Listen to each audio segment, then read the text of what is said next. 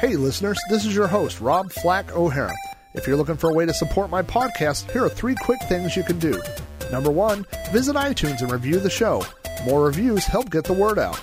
Number two, visit patreon.com forward slash Rob O'Hara and support my shows. A dollar a month helps a little, and five bucks a month helps a whole lot more and gets you some neat things in return. Number three, tell a friend about the show by sharing links to your favorite episodes via social media. As always, thanks for listening and supporting my podcasts. And now, on with the show.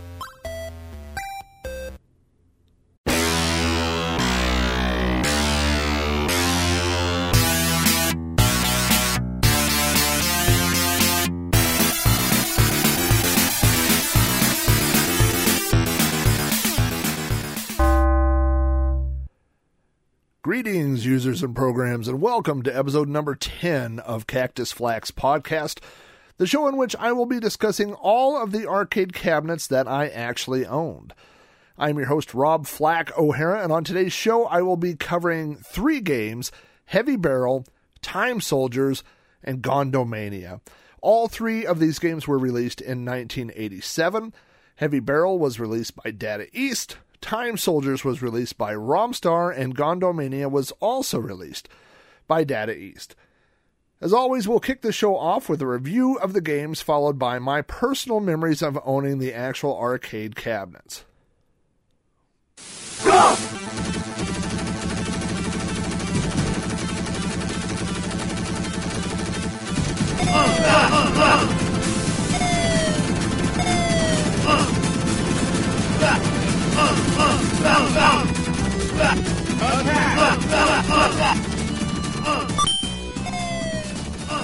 Now, this is going to be a little bit tricky because I'm reviewing three games instead of one. Um, but the reason that I am grouping these all together is because they are all uh, very similar styles of games. They are all vertical scrolling games. And more importantly, they all use the same kind of joystick, which is a rotating joystick. And that allows you to uh, control the direction of your player character separately from which way you are aiming. Uh, again, those are um, Heavy Barrel, Time Soldiers, and Gondomania. The goal of all of these games is to beat level after level, to get weapon upgrades, and make it through multiple levels until you get to the end of the game. Uh, some of these games were released on other systems. Heavy Barrel made it to the Apple II. It was released for DOS and for uh, the Nintendo NES. Time Soldiers made it to more systems. It made it to the Amiga, uh, the Atari ST, the Commodore 64, and the Sega Master System. Gondomania was out by itself. It was only released uh, in arcades.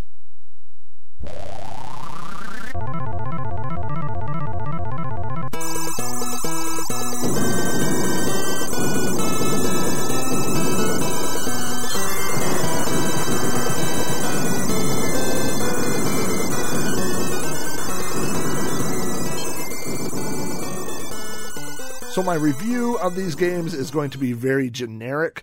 Uh, my review of Heavy Barrel, I would say you are one or two players going through multiple levels of uh, jungle and uh, desert background, similar to Commando. And the goal is to, uh, like I said, build up your weapons. You have two buttons. One is your normal fire. Uh, the other one is your special power. I think it's uh, actually grenades in Heavy Barrel and uh, your goal is to beat as many levels as you can and get to the end. Uh, Time Soldiers is exactly the same, except for the different levels uh, are different eras in time, different periods in time as you travel through time, instead of uh, being a war setting. But it's the exact same thing. You level up. Uh, I mean, you you know you level up your uh, or power up, I should say, your weapons. You have two fire buttons, uh, and you try to make it to the end. Gondomania is the exact same thing, except for on it you are uh, flying on um, what I would call speeder bikes from Return of the Jedi. you are on floating motorcycles and you are going level after level and shooting bad guys. So essentially, all three of these are very, very similar in design and style. Uh, just the difference being, you know, the the look of the enemies and the actual layouts of the backgrounds.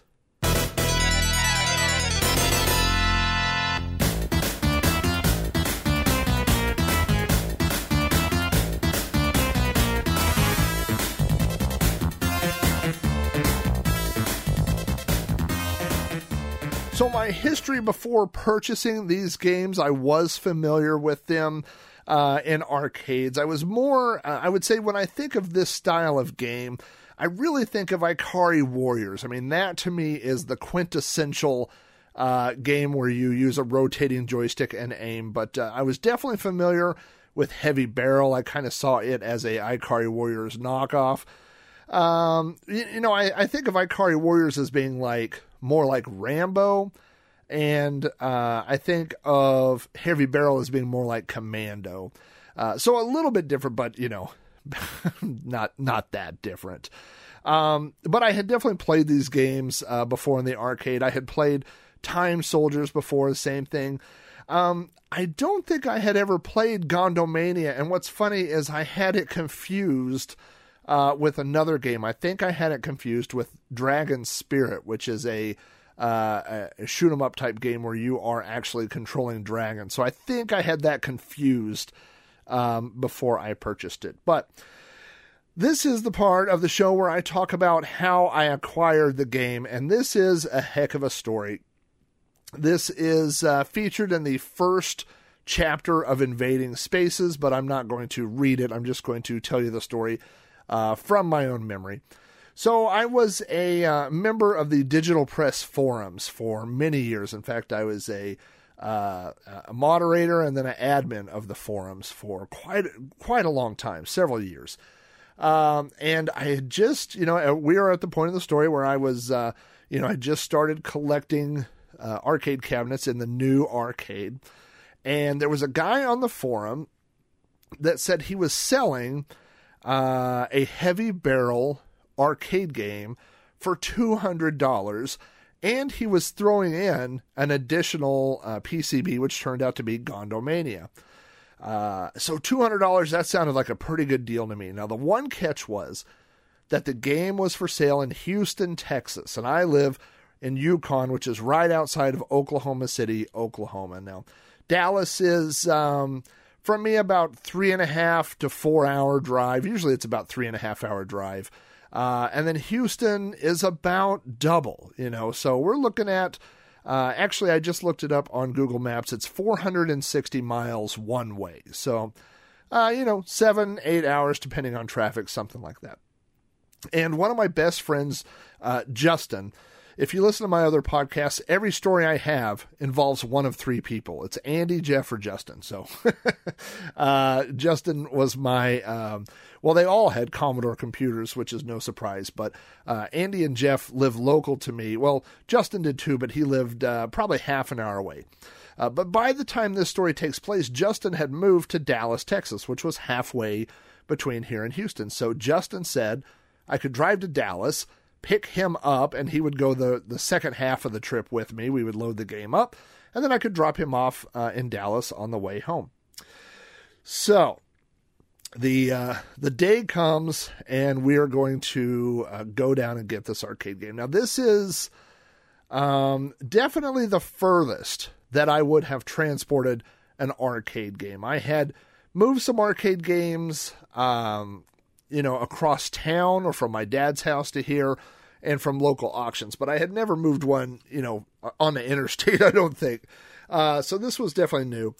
And my dad had just purchased a trailer, and the trailer is about eight foot wide by 16 foot long. It has uh, little rails that come up on the side, but, um, uh, you know, to, to put an arcade game on there, you would still have to strap it down and stuff. So, this is uh, like I said, this was a new adventure for me. So I uh, got the trailer, hooked it up to my truck.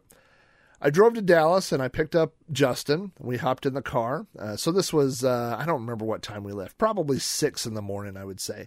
I picked him up around ten.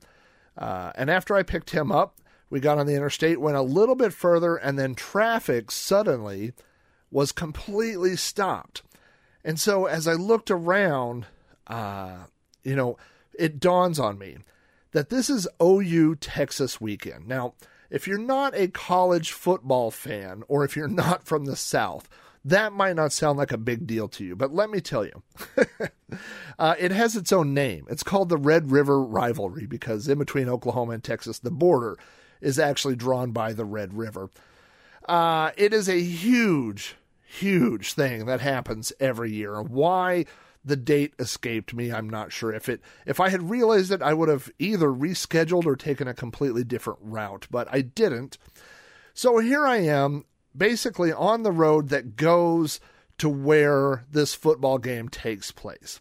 So not only am I stuck in traffic and people are honking and trying to move over and this and that, uh, but people are flipping me off because I have Oklahoma tags and we're in Texas. So they assume that I'm there for the OU Texas game. I have watched the OU Texas game many times, almost every year, I would say, but I normally do it from the comfort of my own home. I don't travel uh, to Texas to do it. So uh, this adds probably an hour to an hour and a half, uh, you know, to our trip time just being stuck trying to get through Dallas. But eventually we do get through. And we start making our way south uh, down to Houston. And as we, I'm probably somewhere between an hour and 45 minutes away from where we're going. Uh, it starts raining, which I had not anticipated happening at all. So we make a detour. We go to, it was either Home Depot or Love's, I don't remember. We, we went to one of those places uh, and bought tarps. So I bought uh, two or three, you know, oh gosh, I don't know what they are, probably eight foot by eight foot tarps, something like that. I mean, these really large tar- tarps, you know, and then I had um, two tie down straps, which I had brought with me, and I thought that would be enough. I would wrap one uh, around, you know, the arcade cabinet, like around the middle, and one over the top, and, and that would be enough to hold it in place. Uh, but I hadn't anticipated having to tie down all these tarps and everything either. So, um, but anyway, so I have these two tie downs and I have these tarps now.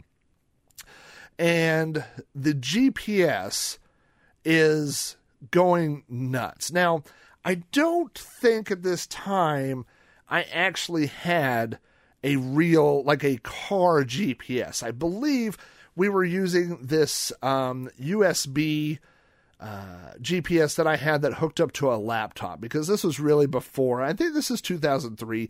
This is before I had a GPS in my car.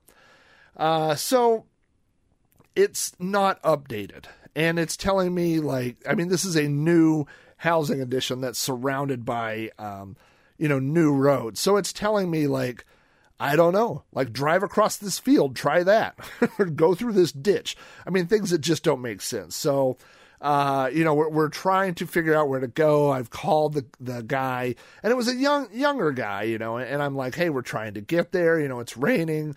We got stuck in traffic. I think I told him we would be there by you know 2 p.m. or something like that, and now it's dinner time. I mean, it's six six thirty. We have been gone for twelve, or I've been gone for twelve hours. Uh, so, and it's really a mess. This trip has has not gone well. We get to the house. We get out of the truck. Um, Justin and I are both just drenched. You know, it's just a downpour. We go up to the house and we knock on the door, ring the bell. And uh, this gentleman comes to the door, and you know, middle aged guy, he's probably in his mid 40s.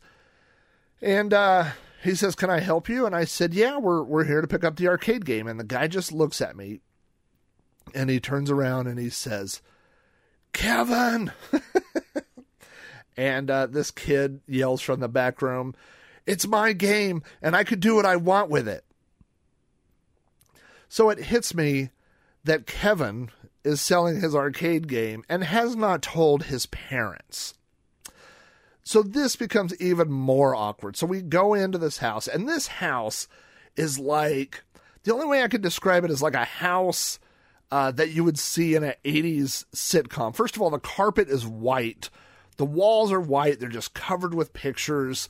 Um, it's just very, you know, it looks almost like a, a TV movie set. And uh, and everything's white, even the furniture was white. So we bring this my dolly in, which has been riding on the trailer, so it's been being rained on for an hour, you know, trying to dry this thing off. Roll the dolly uh, down the hallway to the kid's bedroom. He shows me the arcade game, and I I give him the money, and now we're trying to wheel this arcade game down the hallway, and I'm not exaggerating. There was like an inch or two inches uh, on each side or either side of the arcade machine. I mean, the hallway is so narrow. And I'm bumping into these family portraits and stuff that they have hanging on the wall. So I'm knocking stuff. I mean, I know that we knocked at least one thing off the wall. Uh, and, and, you know, I'm just like, oh God, you know, just get us out of this. That's all I wanted to do. And we get to the living room, and of course, the parents are just like staring me down, you know, and I'm like, it's not my fault. Like, I didn't, I walked into this situation, I had no idea uh, what I was walking into. So, uh, we we wheel the arcade game out to the trailer. We throw a tarp over it as quickly as we can. Uh, we didn't even try to stand it up. We just laid it down on the trailer, tuck this tarp like like you would tuck a kid into bed. We throw a tarp over it and we just tuck the tarp underneath. Uh, and I told Justin, let's get out of here. We'll go to a car wash or something. Uh, and, and like readjust everything. He says, good idea. So we hop in the truck, we back out of this uh, this driveway. Um, we drive down the street. We're looking for a, a car, like a um, a car wash or something where we can pull under, you know, this uh, like an overhead, you know, like uh, pull into where it's dry, and we can adjust it. I look in the rearview mirror, and all I can see is blue. And what's happened is the front of the tarp has come out from underneath the machine and it's just making like a huge parachute of blue tarp. It is just inflated and wind is blowing in and everything. And I'm like, oh my God. so we pull over somewhere. Uh, we retook the tarp down. We throw these these straps over, and then we found a, um, I think it was a bank drive through, and, and we pulled in and uh, we we scooched the arcade cabinet up to the front. We we tucked the tarp in, and then we ran these. Um, uh, I had bought the wrong kind of straps. Now I have uh, you know the small kind of straps. They usually come like four to a pack. Uh, I I found them. I think they were labeled as like ATV tie downs, you know, for people that transport their their jet ski or their four wheeler things like that. But the ones that I had bought uh, are like like those are probably, oh, maybe the strap is an inch wide. And the ones I bought, the straps were like four inches wide. They're yellow and they're made for like tying down a car. if you're going to put a car on a trailer. Uh, so it was way overkill. We just wrapped them all, and they were super long. Like I needed, you know, eight foot straps or ten foot straps, and the ones I bought were like thirty foot long or something. So uh, we're we're pulling all the slack up, but we got it tied down. And then in the same parking lot was a CiCi's Pizza. I don't know if you are familiar with CiCi's Pizza. It's big here uh, in the uh, south and southwest, but I don't know how far the chain uh, actually goes. But when CiCi's Pizza, uh, it's a buffet, more or less, it's a buffet. I think you can actually order pizza for carryout, but um, everybody goes there for the buffet. And when it started, it was uh, two ninety nine for all you can eat pizza, and then a drink was like a dollar extra. So it's where like um, starving college kids went to go eat pizza, uh, but it has turned into like, hmm, like where people go uh, if you have 20 kids you need to feed or you have a birthday party uh, or you're completely poor then that's where you go. So it's never like you never go to CiCi's and that you never you'll never find anybody there wearing a tie. I mean, it's always just like mass pandemonium. It's crazy. But th- it was right there, and I could leave the truck where we had parked it. So we parked it there, uh, and we went to CiCi's and it was just people screaming. I remember like going through the line to get pizza and looking down and there being a puddle everywhere I stood because water's just dripping off me because we were so wet. Uh, and we sat inside CiCi's. Um, and I think the end of the football game was on. Actually, I think we watched the end of the OU Texas football game, and we we sat in there. We were shivering because the air conditioner was on, and we were just soaking wet. We dried off in there, and um, uh, then when we were done, uh, we got in the car uh, or in the truck and drove back to Dallas, which was, you know, four hours away. Dropped Justin off, and then I drove another four hours uh, back to Oklahoma City. So I got home, I think, a little bit after midnight, if I remember right. Uh, so then it comes to the next day. Now I have this uh, arcade cabinet. It's out on the truck trailer. I put it on my uh, I put it on my dolly, and I had to wheel it by myself from my driveway through the front yard, through my gate, uh, all the way through the backyard, and then into my backyard arcade. And um, my fence, the stockade fence, was actually built on a concrete. Um, I don't know what you would call it. Uh, it's like a little thing where uh, a lot of times fences around here, like they rot, the bottoms of them rot if they touch the ground. So uh, it's like a little concrete trough to to keep the water away from the fence. The the guy we bought the house from uh, owned a fence company, so it was the best fence I ever owned in my life. And uh, so to move games on the dolly, you had to kind of get a running start to kind of hop over this little concrete thing. And so uh, I'm by myself. I got the the gate propped open. I hit that little concrete thing and the dolly just wobbles around and I drop the arcade game. I mean, it falls right off the dolly into my backyard, lands on its side. It was going slow, and I actually grabbed it and kind of rode it over to the ground, like something that was falling, and I rode on top of it. Uh, and then I went flying over it as it hit the ground. I was able to stand it back up and get it on the dolly and wheeled it into the arcade. And when I did, uh, I finally plugged it into the wall and it didn't work. Now, it had worked when I picked it up in Houston, but by the time I got it home, and this is a repeating story for me, by the time I transported it, uh, I had broken it somehow. So, this was the first game that I did any repairs on, and I opened up the back and the video cables that went uh, to the monitor uh, from I, I, don't remember if the daughter board had come off or the actual video cable had come off, one or the other, but whatever it was, it was obvious to me what it was. I plugged it back in and the game fired up. So I think it's something that fell off possibly when I dropped the arcade game. Go figure.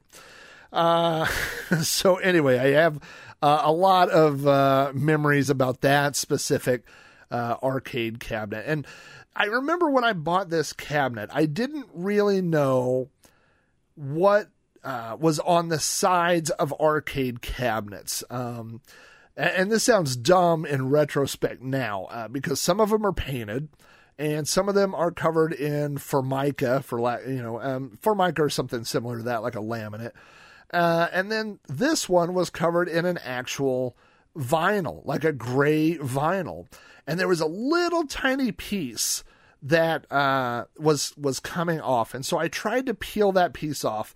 And by the time it came off, I had peeled off half of the vinyl on one side. Um, and I never fixed it. The whole time I owned it, it looked like um, an explosion where half of it was wood and half of it was gray vinyl. Uh, I had always thought about peeling the rest off or painting over it, but um, one of the things I found with arcade games was it was a lot cheaper to just buy another arcade game and put it right next to that one. So nobody ever saw the side of this machine anyway. uh, so, like I said, I got home and I had Heavy Barrel, and he had also given me a complete Gondomania game kit. I had the PCB, I had the marquee, and I had the bezel. So I could switch uh, between the two games, and I thought that's pretty cool. Uh, so I bought Time Soldiers, the PCB, uh, and then I had a third one. So I would just store the uh, PCBs inside the cabinet, and if I wanted to play, you know, a different game, I would turn the cabinet off, switch the harness over, turn it back on, and I would play the other game. I wanted to get Ikari Warriors, but I couldn't find one for sale. But on eBay, I found Ikari Warriors 3. Uh, and I thought, well, that's, you know, I don't really care if it's one or two or three or whatever. So I bought Ikari Warriors 3.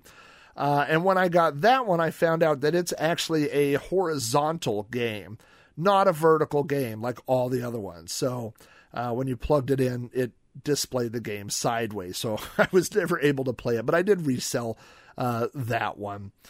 Uh, so anyway, I talked about the repairs that I did. Uh, I when I sold it, uh, I sold all the other PCBs separate, and then I sold the heavy barrel game by itself. So uh, this is one that I might have made a uh, a profit on or at least broke even. You know, in my world of arcade things, I've said this before. If I ever broke even on something, I call that a win because I lost money selling so many of these things. Uh, it's not even funny.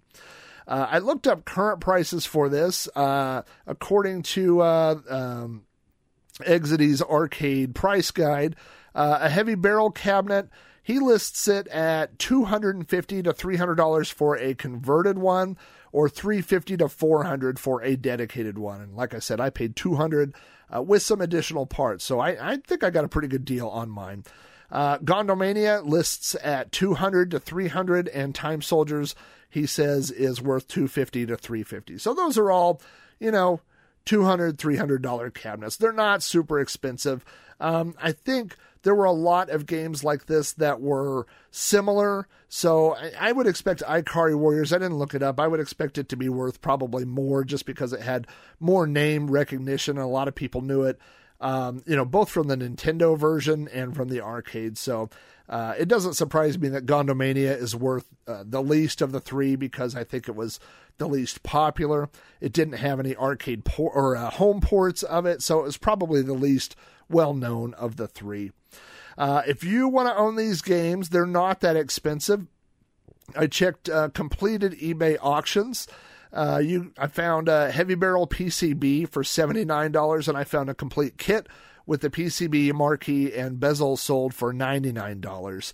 Uh, there were Time Soldiers PCBs that have sold recently for forty dollars and thirty dollars, and Gondomania PCB, I saw two. One sold for 50, one sold for 30. So these are not uh, particularly expensive. Now, your expense is going to come in having the joysticks. If you really wanted to put this into uh, an arcade cabinet, you would need the joysticks. Now, I did find a set of joysticks with the wiring harness that sold uh, for $21, which is not bad, but uh, if you're playing other games on the cabinet, it's definitely not going to feel authentic. And if you play this with regular joysticks, you'll find it very frustrating. If you watch the video bonus footage on this week's episode, uh, you'll see that it's almost impossible to play without uh, the proper joysticks.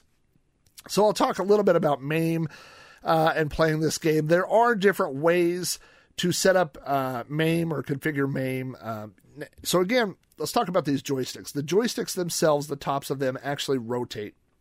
So you can move your player in eight characters, but if you don't rotate the stick, you'll always be shooting up towards the top of the screen. So you have to rotate the joystick to shoot diagonal, left, behind you, whatever.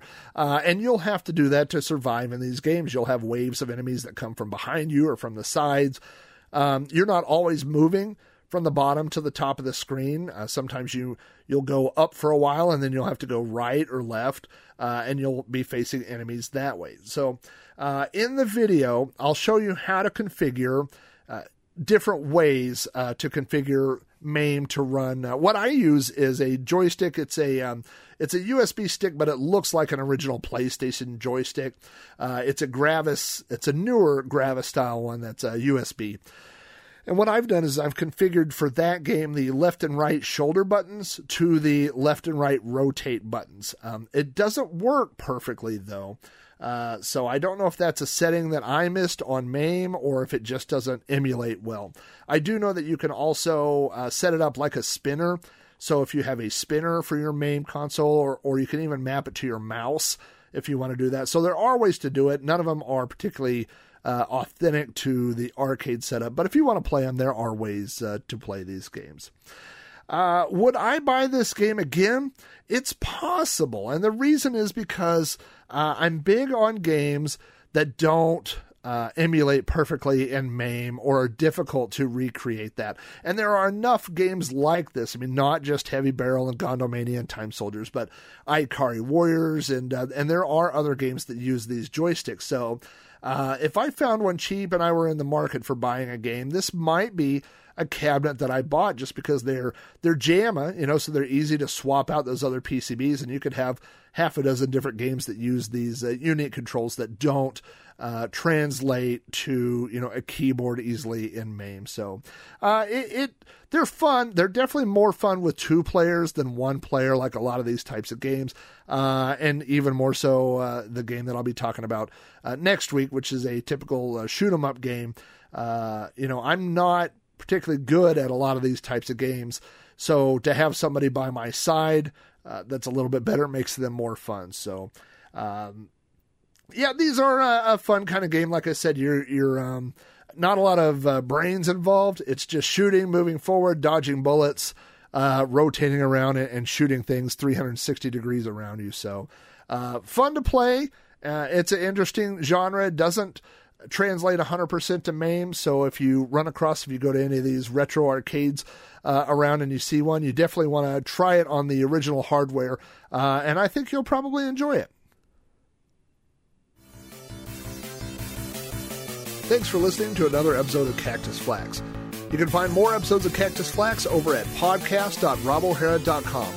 If you'd like to contact me, send me an email at robohara at robohara.com. Find me on Twitter at Commodore, or follow this page on facebook.com forward slash cactus flax.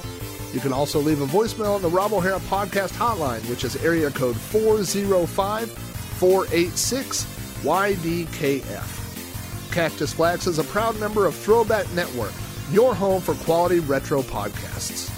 To find this and other retro themed podcasts, visit throwbacknetwork.net. Thanks again for listening.